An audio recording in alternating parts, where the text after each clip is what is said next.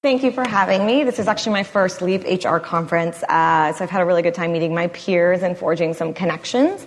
I'm hoping to just walk you through a little bit of my experience and talking to Gareth, who planted this seed uh, for the topic. Um, we definitely have a unique experience being in healthcare, but we're also at the intersection of technology, right? We're based in South San Francisco. We come from Google, which I lovingly refer to as the mothership.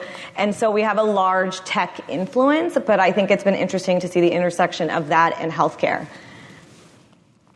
So I think we spend a lot of time, and I've heard a lot of you say we are collaborating, consulting, reacting, responding, add ing to a word, and you're probably doing it every day. So I'd love to spend the next 20 minutes asking you to be a little introspective. You know, ask yourself these questions. How are you doing this for yourself as head of people ops, head of talent, and how are you doing it for the functions you're building? And they're probably pretty basic questions, but when Verily formed and, uh, you know, I was given this opportunity, I asked myself these questions then, and I ask them now three years later. I will have a quick disclaimer. We refer to the people function as people operations. I intentionally don't use the word HR. This may be a Silicon Valley thing. It may be something, I don't know if it, it's happening here, but for us, HR, Google started it, but really HR sometimes has the connotation of being traditional, administrative, reactive, and I don't think any of us are leading functions that reflect those attributes. So we intentionally describe our function in a different way, and it's operations, and I think, you know, coming from Google, which has a big software populations, it resonates a little more and a little differently than by calling ourselves HR. So I'd like to ask how many of you had heard about Verily um, or have heard about us? Okay, good. Um, so we were formerly known as Google Life Sciences. So we were founded in 2013 by our founder and CEO, Andy Conrad.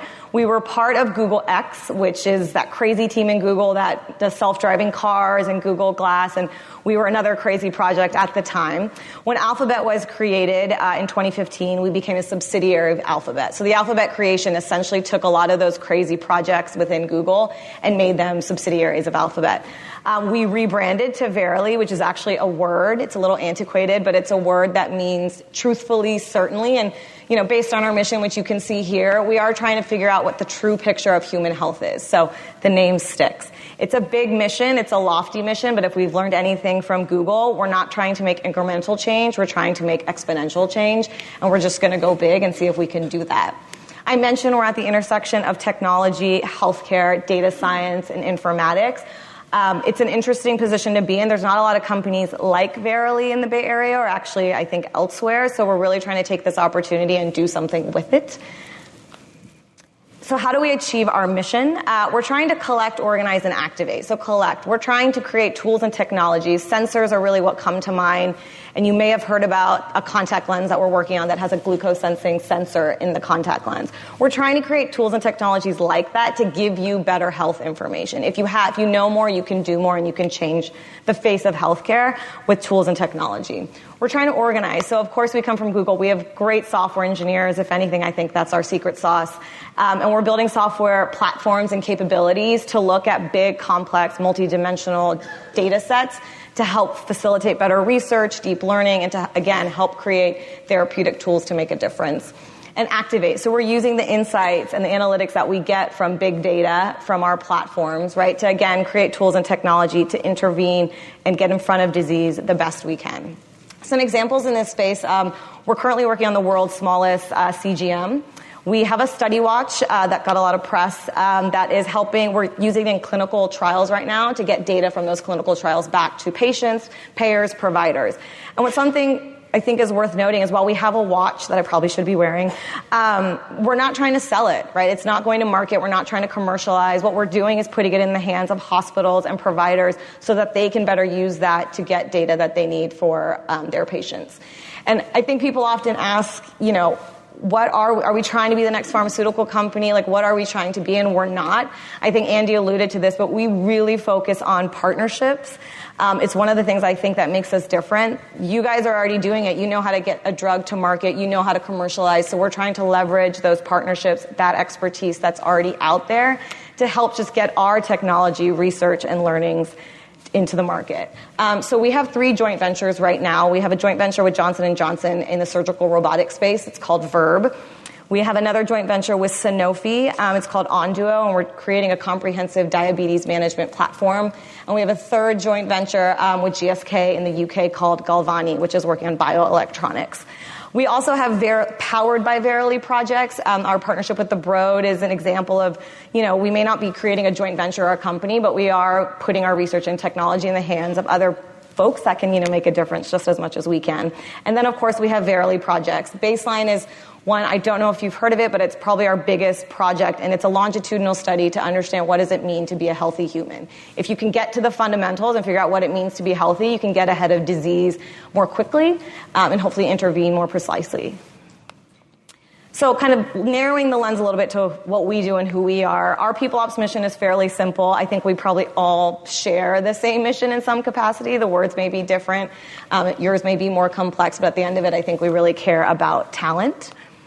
Um, but I do have to say, you know, I refer to Google as the mothership. I think we're in a unique position of because of where we came from. You know, we're not a traditional startup, and we're 600 people now, so I don't even know if I can call ourselves a startup, but we, we think we are compared to the mothership. Um, you know, we've had 120% growth since our formation in 2015, um, which is a lot, and we're not slowing down. But when you come from Google, who does everything really well, there's a lot of change management that comes with that. Um, you know, being the first people ops hire for Verily and building the function, we're constantly thinking about the trade offs we have to make. What do we leverage from Google? What do we build in house? What do we want to look to the external market for? What do we want to leverage a Google proprietary tool for? And it's tough, right? Employees, our employee population is half Googlers like myself who have been there 10 years half people that have never worked at Google, right? They're coming from pharma, med device, industry, academia that don't know what it's like to work in this, you know, amazing Google culture land. So it's created a lot of challenges when you're trying to deviate from a company that is the industry standard, right? It's a big thing for employees. And, you know, the easiest and craziest example is we're trying to move our email addresses from at Google to at Verily. And it's creating a lot of consternation and people are just fighting back because people really identify as being Googlers. Um, so it's, it's a constant, you know, push and pull, but that's sort of our job is to figure out, you know, what makes sense for Verily as a company and how do we create a unique brand identity and help our employees identify as Verily employees and not so much Googlers. So how we achieve our mission, I think, you know, this People Ops wheel is something we use as a framework. Um, I think the pieces probably are all pieces you all consider. Maybe your pieces are different. Where you spend your time may change. But it's a framework we look at to really assess and grade ourselves of what are we doing now? Where are we spending our time? Where should we be spending our time? And you know what's working and what's not. Um, I'll touch on a couple of these but this is really what we looked at when Verily became a separate subsidiary because we really do want to focus on creating a company that works for biotech, works for tech, is life sciences, and really supports our employees. And I mentioned, you know, we are scientists. I think Andy at the Broad kind of is, has a similar employee profile of we're hiring cardiologists, chemists, hardware engineers, software engineers, immuno-oncologists, lawyers, it's, it's a little crazy. So we really have to create a company that appeals to all of those profiles and everyone comes with their own background and their own expectations. So, and how each of these things is managed from where they came from is very different. So culture stands out to me the most, and I think we've talked a lot about this topic. But we are a mixed bag. Uh, we're a Google culture, which I've heard is, you know, the best culture out there. So, you know, we definitely want to pull the, the tenants and the things that work well, but we're also creating our own Verily culture. And what does that look like? For us, it's been a grassroots effort. I think culture is should be organic and natural. I don't think it's something that can be top down and directive. So we've really leaned on our employee population to help define what our culture is.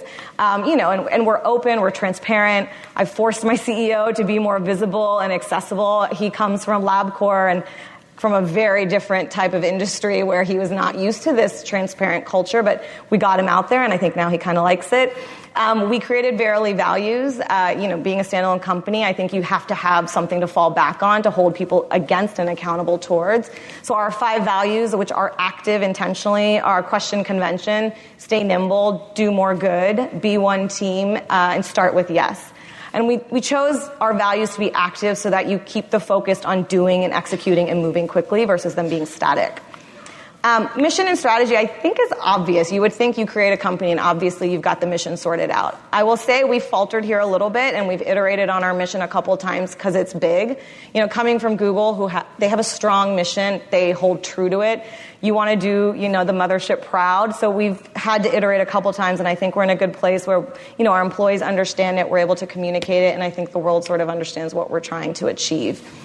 Uh, talent strategy and workforce. I have to admit, we benefit a lot from a recruiting perspective. I mean, I think, you know, being part of Google and Alphabet affords us an opportunity to attract really great talent, but it's really competitive. I think, again, Andy alluded to, you know, we are having the conversations of do you want to work in Cambridge? Do you want to be in Silicon Valley? It's really expensive to live in the Bay Area. How do you keep up from a compensation perspective? We actually have our own equity vehicle, which is something we intentionally created when Verily became a separate company, as we need to align incentives. People can't be holding on to Google stock, but then be working for Verily, right? I think you may not get the you know the work effort that you'd like, but we really have aligned people now with our own equity vehicle. That is the first of its kind, and I can talk about that a little separately because it's not quite startup stock, but we're also not a public company. But there is some liquidity there to help people feel like you know they're still getting the cash at the end of the day. Our org health and structure we're a flat organization. That's something we really copy Google, um, and I think it really helps to breed innovation, reduce bureaucracy, cut down bottlenecks and we're going to keep that flat culture. You know, it's been that way from when I joined, we were 120 to now 600. We have a small leadership team. We actually have no VPs. We're very flat from a title perspective. We try to get our employees and people that join, which is hard to really not focus on titles. Uh, we don't actually have a CSO. So, you know, we structure our leadership team a little differently than I think traditional pharma and biotech companies, but it's intentionally done that way. I think something that's interesting about our leadership team is, um, you know, a lot of them are first time leaders. A lot of them are leaders that are going to work for us now, but I don't know if they're the leaders that are going to get us three, five, ten years down the road. Do we have the right CFO to get us to IPO? I don't know. But we have those conversations and we question the leaders we have. And I think it's something, it's a good exercise to go through so you can get ahead of some of the things that may be coming down the pike when it comes to a leadership team. Perf Comp and Career Dev probably could be their own uh, pieces to this wheel, but I bucket them because we lean on Google for a lot of these, but we're having some tough decisions now of thinking about when do we move off. All of these are proprietary systems that Google has, has built in house, but they're processes that work for 75,000 people in a tech company. They're not working for a 600 person life sciences company. So, what do we want to keep and what do we want to build on our own? And it doesn't have to be all or nothing. But these are the conversations we're having um, that we need to have to make sure we're building programs and processes that solve for what we're trying to solve for. So just asking the questions of, you know, what do you want your perf philosophy philosophy to be comp philosophy? How do you want to develop employees? Are you really focused on retention? You know like andy said or are you okay if people leave after a couple years? And we do. My ceo is not about to counter. He's not going to save everybody that wants that we have leaving. He really believes in, you know, if people want to go on to the next opportunity, it's okay to do that and the door is always open and you know, new talent gives diversity of thought. So I think it's actually a good thing to have people sort of come in and out the door. I think also well, you can look at how you do things, what you're doing, how you can be different, what's working now, what's not. I also think there needs to be a shift in mindset. I went through this great training uh, that we gave to our employees a couple weeks ago. Um, just called Mindsets for Collaboration. And I just think it's all about the mindset you bring to your personal life, your work life, this conference. And I think from a people function, it often is reactive. I mean, I think there's no surprise that we're putting out fires. We're responding to business acquisitions, hiring, geographical expansion. But if you can pivot that a little bit to being proactive, can we get ahead of things? Can we have the answer the questions of, hey, have you thought about this? Yes. Do you have the data for this? Yes. Can you project out growth and where we should be building our next office? Yes. It'd be amazing to be yes, have yes to all those questions. Um, and I think if we can just shift the mindset a little bit, we'll get there. Our, my CEO often says, if you can know more, you can do more. So how do you know more? Data and insights, no surprise. We every decision we make in people ops is data driven but how do you use that data to move things forward right? How do you project out things and think ahead? And just i think building engagement surveys site analytics automating you know things of that nature. You can do a lot with data and insights. And if you don't have a data and insights team i'd strongly recommend having one. I think there's immense value add from having a team that can do this for you capabilities I think about it, we talk a lot about our companies, right? What talent do you have? What are the core competencies you have? But do you look at your people function in the same way, right? What are the gaps that you have right now on your people team? What are the competencies, domain expertise, subject matter that you need? For a growing startup, I'm constantly looking at that. I don't know everything.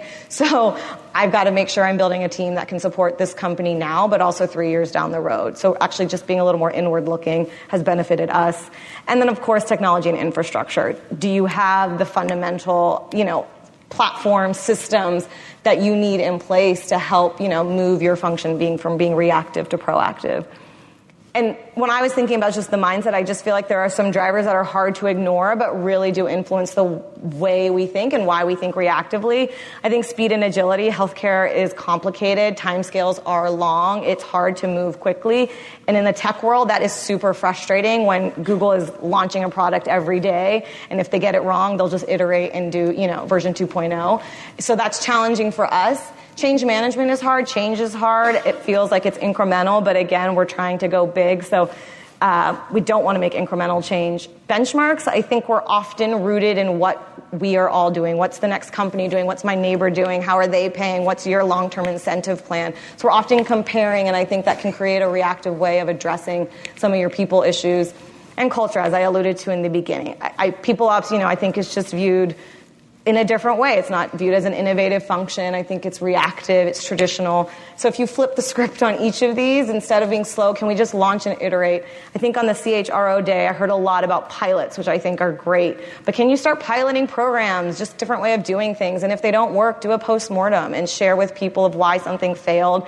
I think we don't do that enough in the people ops space, and I'd like to do that more. You know, in the business, you know, drugs fail would fail, and you know, I've learned a lot about drug discovery since we are not in that space. But can you do the same thing with, in people ops? Obviously, I know people issues are very sensitive, so you need to tread lightly. But just having more of a launch and iterate mentality, building for scale instead of incremental change. Can you build for scale, looking at your roadmap three, three, five, ten years down the road? I think an earlier presentation talked a little bit about having that long-term view and having the same thing with your uh, burgeoning companies. And then questioning convention, sort of throwing the rule book out the window. We're doing that now, and our rules are Google rules, which you know it sounds crazy to throw out their rules, but we are to a certain degree because we need to figure out what works for us, and we're not so concerned about what other people are doing. We also don't have a lot of exact peers in the market. There's not a lot of Verily type companies. So we are having to figure out things that just work for us. And maybe companies will follow suit, but we're okay if they don't. And then culture. I think we're doing that today, and I've been really inspired by this conference, but just changing the face of people ops to be innovative and forward looking. And I think a lot of you are already doing that for your respective companies. So if you could just, you know, could you redefine the wheel? Do you want to redefine it? Are there more pieces? Is it too static? Do you feel like it's nimble enough for your company? You know, you could do the, you know, we use sometimes this framework in a business setting too, and I think it's constantly changing and evolving, and it has to. I think it's naive to think that's going to stay the same way when you're a 100% company 200 300 400 down the road um, so it's just something to think about for us that we do and i'd encourage you all to do the same and you know, I asked you guys this question at the beginning, and so just with a slight tweaking of words, instead of do you do these things, how? And if you do, kudos to you. I'd love to hear more, but I just think constantly pushing yourself and pushing your thinking. I, I, loved Andy's presentation on even if you're not doing these things now, just thinking about how else you could do things differently, because at least you're having the conversation.